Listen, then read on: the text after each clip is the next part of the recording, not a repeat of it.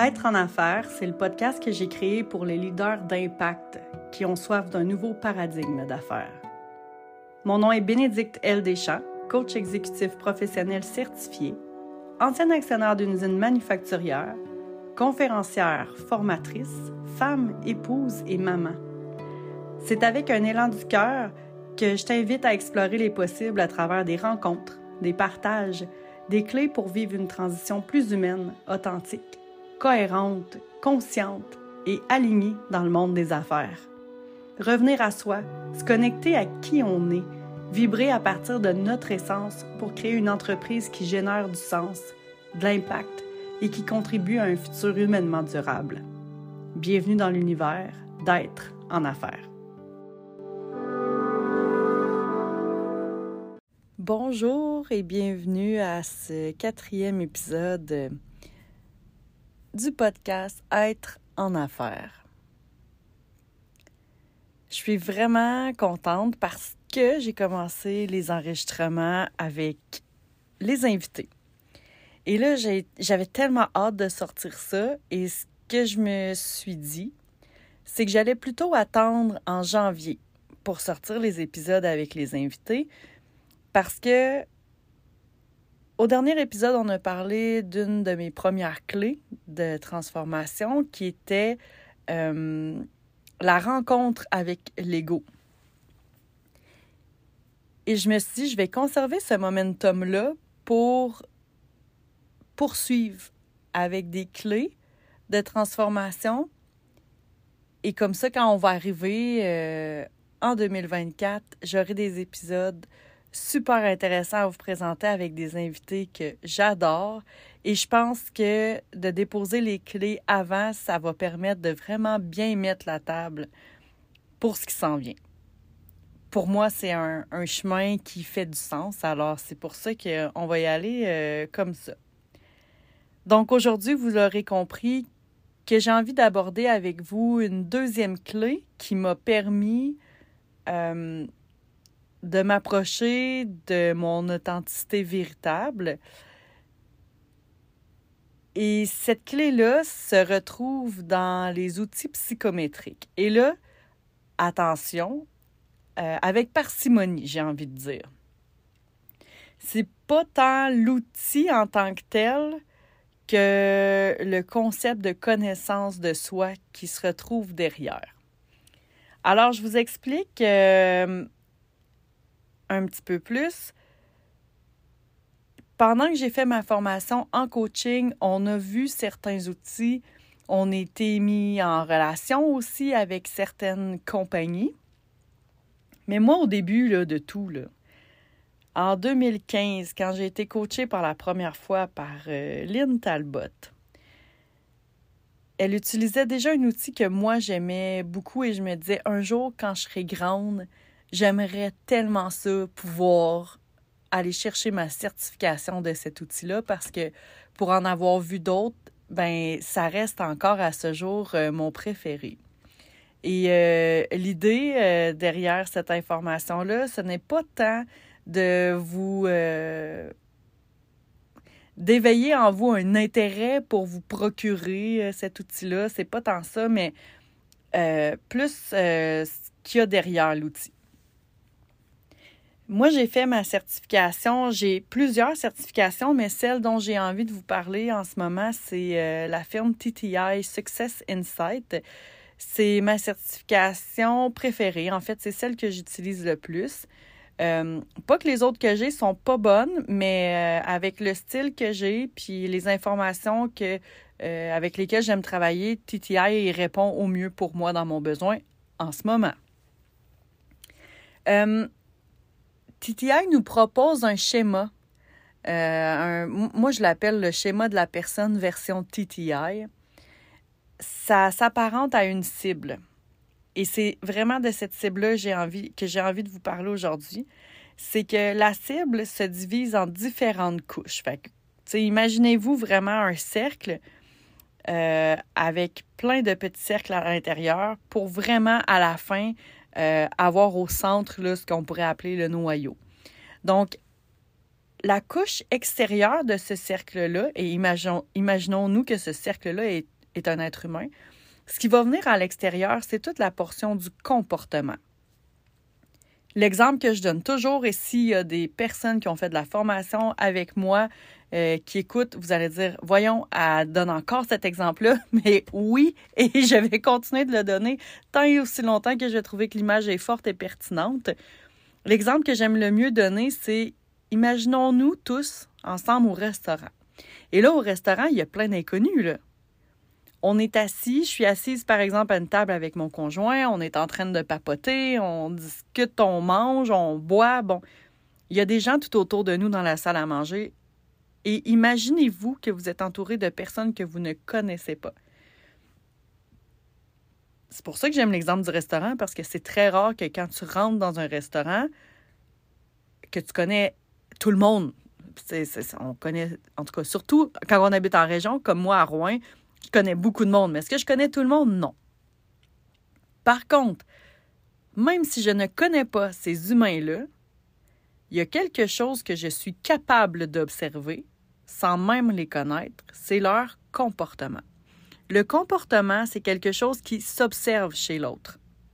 Si, par exemple, à la table d'à côté, il y a deux amis de filles qui se retrouvent, qui se sont pas vus peut-être euh, depuis euh, plusieurs mois, et là, il y en a une qui annonce à, l'autre qu'elle est enceinte. Et si, par exemple, c'est une personne euh, qui, euh, qui prend de la place, qui est très énergique, qui est charismatique, ben, je vais probablement même l'entendre, son annonce. Je suis enceinte, c'est malade, on capote. Vous voyez le genre. Alors que si on est en présence d'une personne peut-être un petit peu plus introvertie ou plus discrète ou plus stable, bien, la personne nécessairement n'aura pas le même comportement que celle que je viens de vous décrire. Alors le comportement, c'est ce qu'on va retrouver à l'extérieur du cercle. Donc, ça veut dire que je n'ai pas besoin de te connaître ou de connaître l'autre, que je peux voir, je peux comprendre déjà certains traits à travers le comportement. Maintenant, on va rentrer un petit peu dans le cercle. On va en créer un nouveau à l'intérieur. Et ce cercle-là, on va l'appeler le cercle des euh, aptitudes et des attitudes. Ça, normalement, on commence à comprendre et voir et connaître ça quand on connaît un peu mieux l'autre. Si je vois un inconnu au restaurant, je n'ai aucune idée dans quoi cette personne-là est bonne ou dans quoi elle se démarque. Par contre, si cette personne-là éventuellement rejoint l'entreprise pour laquelle je travaille, qu'on devient collègue, qu'on œuvre ensemble, qu'on a des réunions ensemble, qu'on se parle, ou je vais prendre un exemple, mes enfants, par exemple, jouent, euh, font des sports d'équipe, je rencontre des nouveaux parents chaque année. À force de parler avec eux, je vais être capable de déceler le genre d'attitude que ces personnes-là vont avoir et éventuellement, probablement, leur force, leur talent. Il y a des parents qui vont s'impliquer euh, pour euh, telle activité de financement, d'autres parents qui vont euh, proposer des idées pour un party d'équipe à la fin de la saison. vous voyez un peu l'image. Donc, à l'extérieur, on est dans le comportement et quand on rentre, la couche qu'on va, qu'on va apprendre à connaître, c'est celle de l'attitude et des aptitudes. On continue, on rentre encore et là, on va venir toucher à tout ce qui est motivation, valeur, conviction. Ça, on arrive à y toucher quand on a une connexion un petit peu plus profonde avec l'autre. Je reprends mon exemple du restaurant. Si je suis assise dans un restaurant et que je balais la salle des yeux, ben je sais pas, les gens dans le fond de la salle, qu'est-ce qui est important pour eux, puis qu'est-ce qui les motive à se lever à tous les matins. J'ai aucune idée de ça. Si ces gens-là deviennent mes collègues, tant et aussi longtemps qu'on n'établit pas un, lien de confiance, c'est difficile d'aller là parce que c'est rare que tu rencontres un inconnu et que tu fais bonjour et moi je m'appelle Bénédicte. Écoute, moi je suis motivée le matin en sachant que je vais accomplir telle ou telle chose aujourd'hui et pour moi la liberté est une valeur vraiment importante. Soyons honnêtes, là, c'est très rare qu'on dise ça à un inconnu au premier abord. Ça prend un certain temps, il faut créer une relation avec une personne pour en arriver là. Et finalement, la dernière couche qui vient au centre, ce que j'appelle le noyau, euh, selon, encore une fois, le modèle euh, du schéma de la personne de, de TTI, c'est ce qu'on va appeler l'intelligence émotionnelle.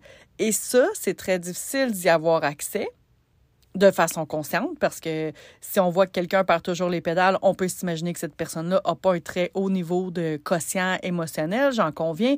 Par contre, pour vraiment avoir ça, pour, comme humain, pour l'avoir en conscience, ben ça prend du chemin, ça prend euh, de l'exploration de soi, puis ça prend aussi le désir d'aller voir à quel niveau se situe mon quotient émotionnel.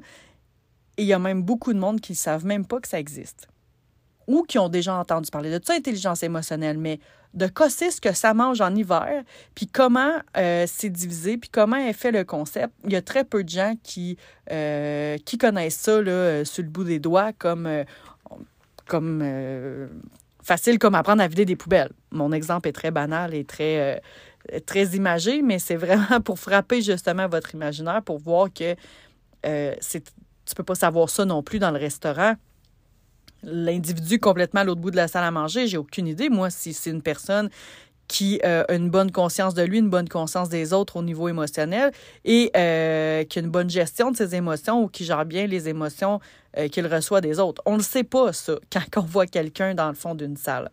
Alors, moi, ce que j'avais envie de vous, de vous déposer, c'était ça aujourd'hui, en gros, surtout l'image dans votre tête, que vous soyez capable de faire cette image-là du schéma de la personne pour garder en tête que quand on veut se peut-être s'explorer, se transformer, évoluer, il y a des séquences, à mon avis. C'est pas un. Euh, tu te lèves pas un matin en tirant une carte et voilà, je suis évolué je me transforme comme humain. C'est pas vraiment comme ça que ça marche.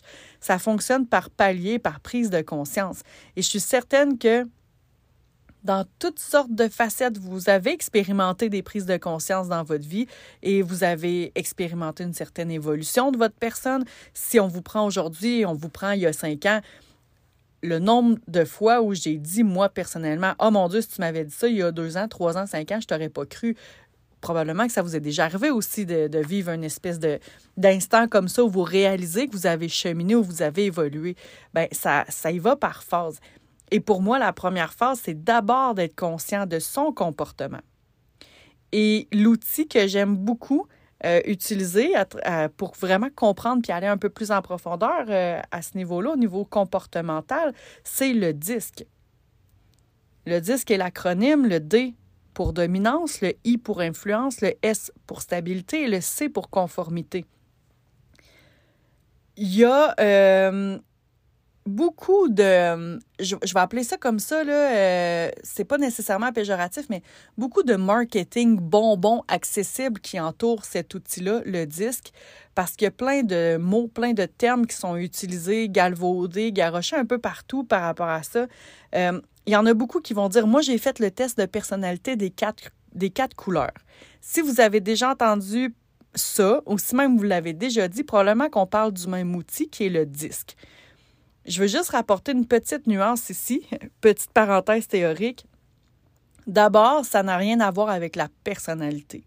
L'outil disque a été élaboré par un chercheur, Marston, dans les années 20 ou 30. ma mémoire, euh, je pourrais pas vous dire. 20 euh, ou 30, euh, Marston, qui lui a vraiment étudié euh, pendant très longtemps sur plusieurs sujets aussi. C'était pas une étude qui a faite sur 10 personnes, on s'entend. Ça a été vraiment étudié et on l'utilise encore 100 ans plus tard, cet outil-là. C'est un outil pour mettre en lumière nos préférences comportementales. Donc, rien à voir avec la personnalité. On parle ici de comportement. J'imagine que vous voyez le ton que je prends quand je le dis. C'est juste parce que je souhaite ultimement ancrer cette pensée-là dans la tête des gens. Ce n'est pas un test, d'abord, parce que test, on a réussi, échec, on a bon, pas bon. On n'est pas dans un test. On est dans un outil, dans un questionnaire qui nous permet de mettre en lumière, et dites-le avec moi, nos préférences comportementales. Donc euh, voilà, il y a quatre, grands, euh, quatre grandes familles comportementales. Donc, on va parler de la dominance qui est associée au rouge. Et là, on est dans du comportement, donc ça s'observe. La personnalité, ça s'observe moyen parce qu'il y a plein de nuances, il y a plein de subtilités. Le comportement, on peut le voir. Quelqu'un qui va avoir une préférence à adopter un comportement dominant, c'est une personne qui, et moi j'aime beaucoup l'expression, euh, faut prendre le train pendant qu'il passe, bien, la personne qui va préférer le comportement dominant va dire moi je ne prendrai pas le train pendant qu'il passe, je vais le conduire. Je ne veux pas subir les décisions des autres, je veux dominer. Et encore là, on n'est pas dans on n'est pas dans euh, la personnalité, hein, fait qu'on n'est pas dans l'individualisme ou euh, l'égocentrisme. C'est juste que moi, je n'ai pas envie de subir les décisions des autres, je ne veux pas subir les contre-coups, alors je vais dominer, je vais être plus fort que l'environnement pour pouvoir créer mes propres opportunités, relever des défis, pour réduire l'écart entre ce que je constate aujourd'hui, ce que je vis, ce que je vois et ce que je sais que ça pourrait être. Donc, les personnes qui ont une préférence euh, au comportement dominant, on va parler de personnes qui vont foncer, qui vont aimer euh, faire face à des challenges, qui voient des opportunités partout. Donc, vous me dites aujourd'hui que euh, je dois mettre ma fourchette à droite, sauf que moi, personnellement, je l'aime peut-être mieux à gauche. Donc, sans réfléchir et de façon instantanée, je vais faire le move. La personne qui va aimer le comportement et qui va se reconnaître, pas juste aimer, mais qui va se reconnaître, qui va naturellement adopter un comportement dominant, c'est une personne qu'on va pouvoir déceler dans son comportement par sa rapidité d'exécution, sa facilité à prendre des décisions difficiles, sa facilité aussi à aller vers les défis et les opportunités. C'est pas tout le monde qui court là, le ventre à terre, comme dirait ma mère, pour relever des défis, des challenges, puis en ah ouais, plus c'est complexe, plus j'aime ça. C'est probablement les personnes qui préfèrent le comportement dominant. Quand on va parler du comportement d'influence qui est associé à la couleur jaune, c'est des personnes qui seront naturellement portées, donc on va le voir dans dans leur comportement, à aller vers les autres. Ça va être des personnes qui vont rechercher la compagnie. Ça va être des personnes qui vont avoir euh, envie de s'exprimer, envie de créer des liens. Et quand c'est euh, quand les gens ont ce comportement-là, ont cette préférence-là, d'adopter un comportement d'influence quand c'est quand c'est très fort. On peut même dire des fois que les personnes ont l'air, parce que ça s'observe, ont l'air show-off un peu. Euh, c'est des personnes qui naturellement vont avoir un grand magnétisme, un grand charisme. Et euh, c'est des personnes justement qui vont adopter un comportement d'influence. Et si je reviens à mon exemple, faut prendre le train pendant qu'il passe. Ces gens-là vont prendre le train et vont vraiment animer ce train-là vont influencer le voyage des autres pour que les gens descendent du train en disant Wow, quel beau voyage c'était. Donc, le comportement d'influence, le comportement jaune, on va observer une personne qui, comme je disais, va vers les autres, qui s'exprime, qui va prendre de la place, qui veut rallier à son point de vue aussi parce qu'elle a une façon très optimiste de voir ce qui l'entoure et envie de polliniser cet optimisme-là à travers les gens autour de elle. Le comportement de stabilité qui est associé au vert va euh, s'observer par des gens très, très stables. Donc, c'est pour ça que le comportement de stabilité, la lettre S, on se rappelle disque, D pour dominance, I pour influence, S pour stabilité. Des gens euh, qu'on va pouvoir observer qui sont très loyaux, qui, quand ont une très, très grande nouvelle, ne vont pas crier aux éclats et sauter partout, et quand ils ont une très mauvaise nouvelle, ne vont pas pleurer et crier partout non plus. Ce sont des personnes qui euh, sont très sensibles à ce que les autres peuvent vivre. Donc, on va le voir dans leur comportement. Ils vont se mettre en action quand ils sentent qu'ils peuvent contribuer, aider, euh, soutenir les gens qui les entourent. Ce sont des gens vous l'aurez compris, qui vont chercher toujours à stabiliser leur environnement. Donc, s'il y a un grand changement dans une entreprise, par exemple, les personnes qui ont une préférence au comportement de stabilité vont essayer de trouver tous les trucs pour adoucir euh, le changement dans lequel les gens vont embarquer, pour vraiment s'assurer que tout se déroule bien. Donc, on est vraiment dans des. Euh, on est vraiment auprès de personnes. Vous allez l'observer, là, sûrement qu'il y a des noms qui vous viennent déjà en tête quand je nomme euh, les différents traits, mais au niveau de la stabilité, on va voir des gens qui ont une très, très bonne écoute. On va voir des gens qui sont très chaleureux, très accueillants, pas nécessairement très démonstratifs, mais toujours présents. Ils répondent toujours à l'appel. Et finalement, le dernier comportement qui est le comportement de conformité ce comportement-là est associé à la couleur bleue. Donc, ce qu'on va observer chez les gens qui ont une préférence au comportement de conformité. Ce sera euh, des gens qui euh, euh, vont toujours revenir à la charge avec des faits. C'est des gens qui vont être très respectueux des politiques et procédures qui sont dans leur milieu. Ça se fait de très, on, va le voir, là, de très bons gardiens de la culture de l'entreprise, des valeurs. Euh, si on a décidé euh, la semaine dernière que à partir de maintenant, on fonctionnait de telle et telle façon, ces gens-là vont s'assurer de respecter à la lettre, de le faire respecter. Donc, ces gens-là, dans le train, ils vont s'assurer de se conformer aux règles qui vont avoir été nommées. Euh, par euh, le chauffeur de la locomotive, par exemple. J'ai pas nommé euh, la stabilité au niveau du verre, comment il se comporte dans le train. Dans le train, ça pourrait être une personne qui va aller voir tout le monde. Vous êtes bien, pas trop chaud, pas trop froid, tout va, sais, tout est correct, parfait. Et s'ils ont besoin, ils vont aller se référer peut-être au conducteur de la locomotive pour dire est-ce que c'est possible de, de faire tel ou tel changement, telle ou telle manœuvre, juste pour s'assurer que tout le monde est bien. Comprenez bien qu'ici, ce sont mes images et mes références à moi. Euh, ça ne veut pas dire que demain matin, vous décidez de faire votre certification comme moi auprès de TTI et que ce sont ces exemples-là qui vont vous euh, donner. C'est des exemples qui me parlent à moi.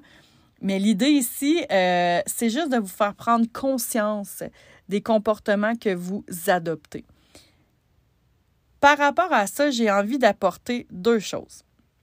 Première des choses, vous avez sûrement déjà vu sur les réseaux sociaux l'iceberg la réussite. Hein? On voit là, ce que les gens voient au-dessus de l'eau avec le pointu et en bas ce que les gens ne voient pas. Puis on va voir effort, échec. Vous, bon, vous avez déjà vu l'image de l'iceberg que, que la partie euh, qui sort de l'eau, c'est une mini portion de ce qui compose l'iceberg au complet. C'est la même chose dans le comportement. Le comportement, c'est notre réponse à quelque chose qui se trouve sous l'eau. Donc, quand on, on, entreprend une exploration de soi, quand on entreprend un chemin d'évolution, n'oubliez jamais que votre comportement, c'est 20% tu sais, si on y va avec la loi de Pareto, 20-80, c'est 20% de tout ce qui peut se passer à l'intérieur de vous. Et pensez-y aussi quand vous œuvrez, œuvrez, travaillez, discutez avec des gens, la réaction, leur comportement, c'est une mini partie de tout ce qu'ils ont pu accumuler comme émotion, comme expérience, comme bagage, comme rencontre. Là, on cumule tout ça, ça c'est en dessous de là, on ne le voit pas. Et à la fin, ce qu'on va voir, c'est un comportement.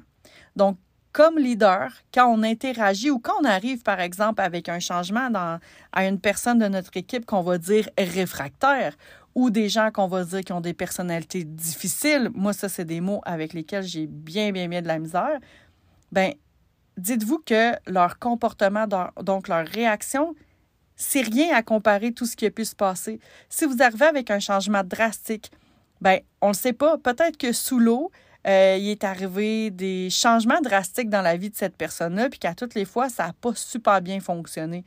Ou peut-être que cette personne-là, ce qu'elle vous dit pas, c'est qu'elle a peur de l'impact.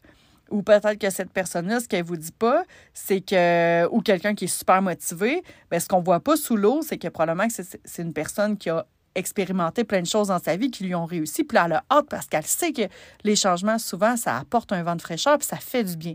Donc, gardez juste en tête quand quelqu'un a une réaction, au lieu de partir dans notre tête puis dire Hey, méchante réaction de tout croche ou voyons donc, c'est pas ça je m'attendais, un instant.